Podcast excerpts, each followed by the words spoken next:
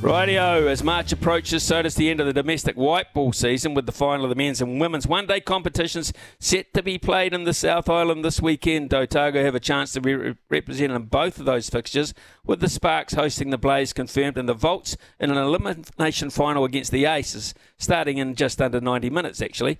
Of course, the Highlanders start their com- campaign in prime time against the Moana Pacifica on Saturday night, so there's no one better to dial up for a chat than Dunedin's unofficial mayor, Otago's ambassador to everything, Craig Cumming. Good morning to you, Sid. Uh, very good morning, Smithy. Great to hear your voice. Uh, great to hear yours as well, man. Particularly uh, this week of all weeks. Let's start with your uh, let's start with your spark, shall we? You've made it through to a, another uh, grand final, a, a Hallyburton Johnstone final, and you've got the right to host it this Sunday. That's cool.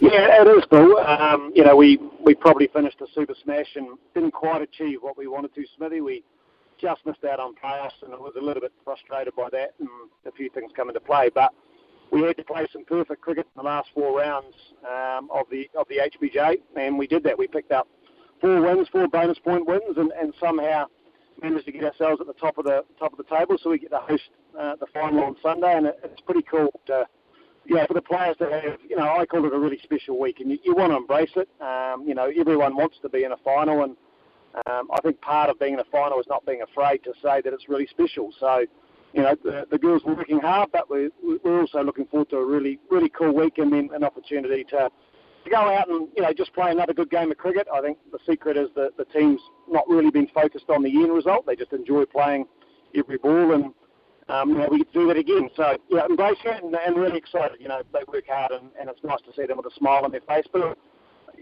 they're, they're a great team off the field, Smithy. They're, they're one of the most amazing group of young ladies you'd ever want to be around.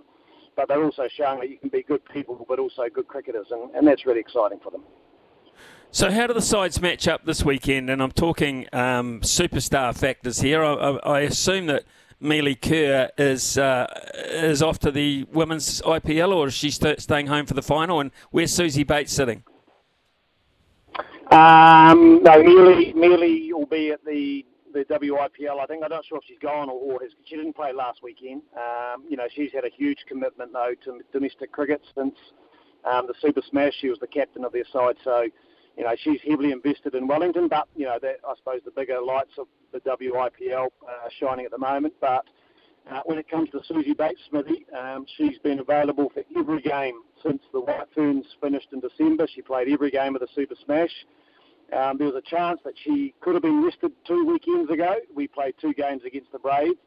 And good luck having a conversation with Suzie Bates to say that you're going to be rested from a game of cricket, let alone playing for the Sparks. So she'll be there, um, and she'll be there with bells on. She'll have the biggest smile on her face, and I can guarantee she'll be the, the biggest little kid on the paddock. So um, we're pretty fortunate to have, you know, one of the greats of the game. Um, so excited about playing domestic cricket. She's she's an absolute ambassador for everything that's good about the game, Smithy. So um, we'll have her. We've got Hayley Jensen leading cast in the White Ferns, um, you know, Georgia Plimmer will be playing for, for Wellington. Um, they're a good side. They've, they've been a leader in both formats for a couple of years. So you know, it's going to be a cracking weekend, and uh, we're looking forward to, to uh, hosting it at Uni Oval. We've had some great weather down here, so um, the benefit of the rain, Smithy, we get to win it, but I'd rather just play a game of cricket.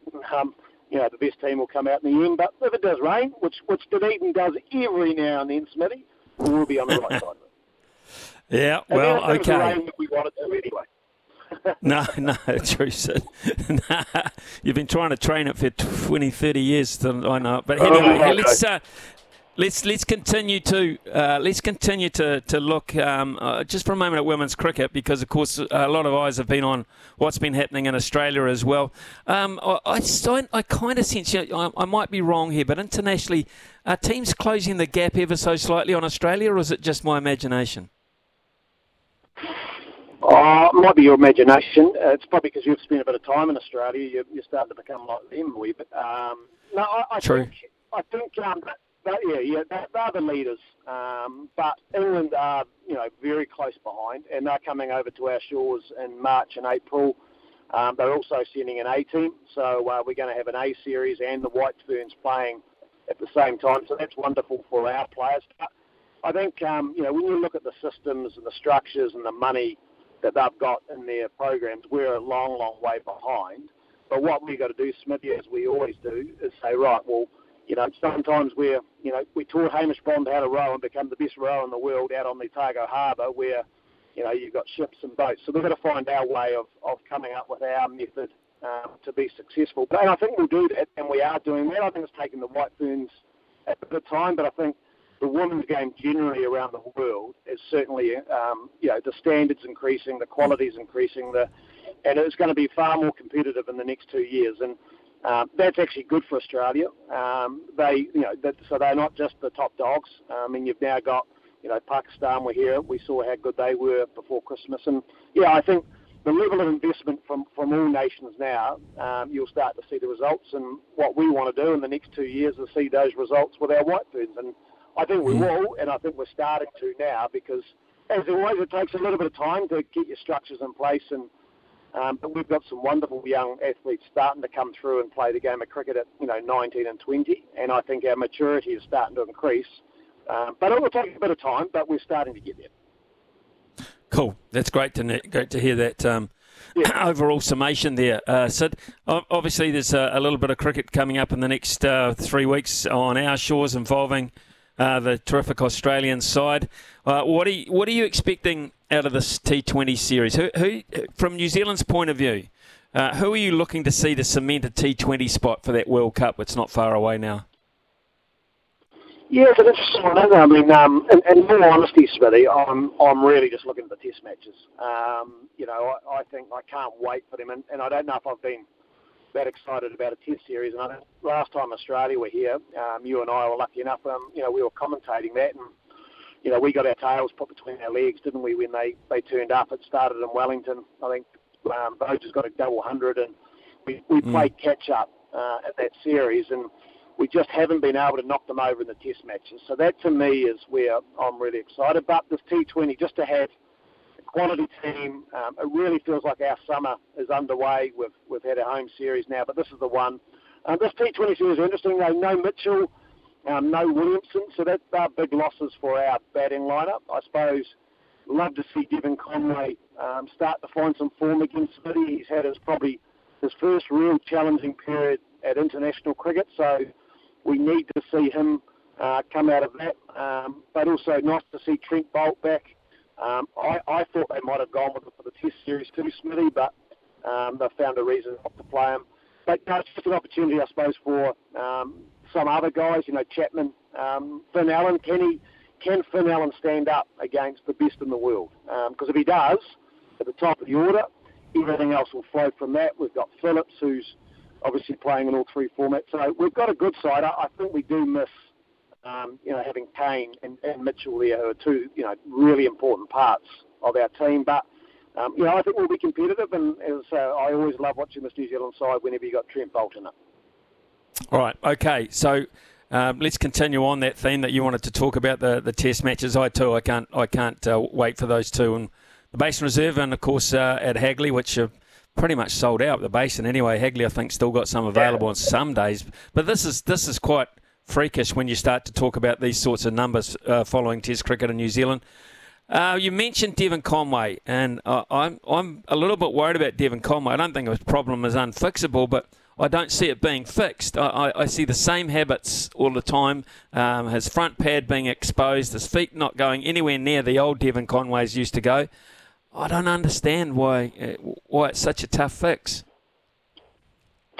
Um, if you can imagine me sitting in the third chair, Smithy, with my wee technical eye on, um, I think what's happened, you know, cricket's a game of confidence. We, you know, we know that, and and whenever you're confident and you've got strong scores, you just go out bat and you play. But Devon does have a couple of things that he does that are a little bit unique to him. He plays with a very straight front leg, and his hands take over a little bit, but he gets away with it when he's in form. When he does his pre-movement at the moment, I think you'll see his front foot's not quite landing early enough, and then that means it touches the ground, and then he's got to move really quickly again. And what happens is his hands take over, and he ends up playing a long way in front of himself. And you know, it's not a it's not a hard fix. Um, just to get his pre-movement nice and early, his front foot landed, and then he's in a position, Smithy, where he can push forward or he can push back. And at the moment, because that foot's not landed, his hands take over and his front pad straightens up and it becomes quite a big target. So not a tough fix, but also it literally takes two lovely covered drives and all of a sudden you feel confident and you're away again. So let's hope that this T20 series for Devon is a case where he goes out, gets a couple in the middle, he remembers all that's good about his game, and then he just starts to find that flow. What's the secret to beating Australia from our point of view? Um, just being able, you've got to be tough. Um, you know, you know that they're not going to go away. Um, you've got to be aggressive. You've, you've got to absolutely take them on every ball, um, especially in the white ball format. You look at their side; they pick on, uh, they nearly pick on ego, Smithy. They've got guys who they'll turn up to our grounds, and I've already heard Mitchell Marsh and Warner talk about how small the boundaries are, and gee whiz, you don't even have to hit it. But actually, as you know, you've got to. You sometimes you get caught out with small grounds because when you miss hit a ball, you actually get caught on the boundary. Whereas in Australia, it lands 15 metres short of your sweepers. So play on their ego, um, let them be egotistic, and then just go and go at them just as hard. And, and realise though that the game's never over um, until you bowl the last ball. So you've got to be ultra aggressive, really, really attacking, and just take on their ego. And, and I think if you do that, you've got a chance, especially in the white ball. In the red ball, um, you've got to play Nathan Lyon. I mean, I know you've watched them all summer, um, and uh, they play some wonderful cricket. The West Indies, fantastic result, and, and I, yeah, wonderful call by you. And you know, I love watching that Test match. But to be able to play Australia well, you've got to play Nathan Lyon well. If you don't play him well, it won't matter what you do with the three big quicks, you're in trouble. So um, play Nathan Lyon well, and you've got your chance of being able to beat them. Well, it's, I, I think that's a, an interesting point because uh, that, that's the thing you've got to do. You've got to you've got to get to Nathan Lyon because you, have got those three fantastic quick bowlers um, and Cummins, of course, you've got Hazlewood, and you've got the unpredictability, uh, unpredictability, but the wildness of Spark, uh, of Starc, which is just fantastic at times. Uh, and, and, I think we overlook the fact we we overlook Nathan Lyon to a large degree because he, he's like number four in the pecking order, but he shouldn't be. No, I, I always go back to. I think he's the most important cricketer, Smitty. I mean, you go back to the Ashes, when did the wheels start to fall off? um, it was after Nathan Lyon got injured. And um, while they still had their three quicks, you know, he is, I mean, look, what has he got? I think, is it 600 wickets now or 500 wickets? He, um, when they last came over here, our pitches were flat. Nathan Lyon was the one that came on and, and picked up wickets. So you're right. The challenge is you've got to get through those three big guys. But then him, he camps up at one end. They very much use him like they used to do with Warney. They, they bring him on early they camp them at one end and then they rotate their quicks at the other. Um, they're able to now play the extra seamer because they were playing Cameron Green um, as well as Mitchell Marsh. So they've got they've actually got five seamers because they've got two in their top six who can bowl. But he is the glue, Smithy, and I, I truly believe that if you play him and his wicket column has one or two in it at the end of an innings, you're going to have a good score. If he gets four or five, you're in trouble. And, you know, our pitches now, I mean, it'll be interesting what they do with the pitches, Smithy, the Basin, uh, and also Hagley, two of the most bounciest pitches, not only in the country, but around the world. But at this time of the year, and it's been hot around the country, um, they're going to dry out pretty quickly. We've got to find a spinner that can play in our team because we need to have a genuine spinner who can bowl well against them and how well we play Nathan I, I still go back to it. He is the secret to their bowling success. Right, okay. So three times now I've heard uh, our head coach Gary Stead say that without doubt in his mind Mitchell Santner is the best spin bowler in New Zealand. I'm not sure about that.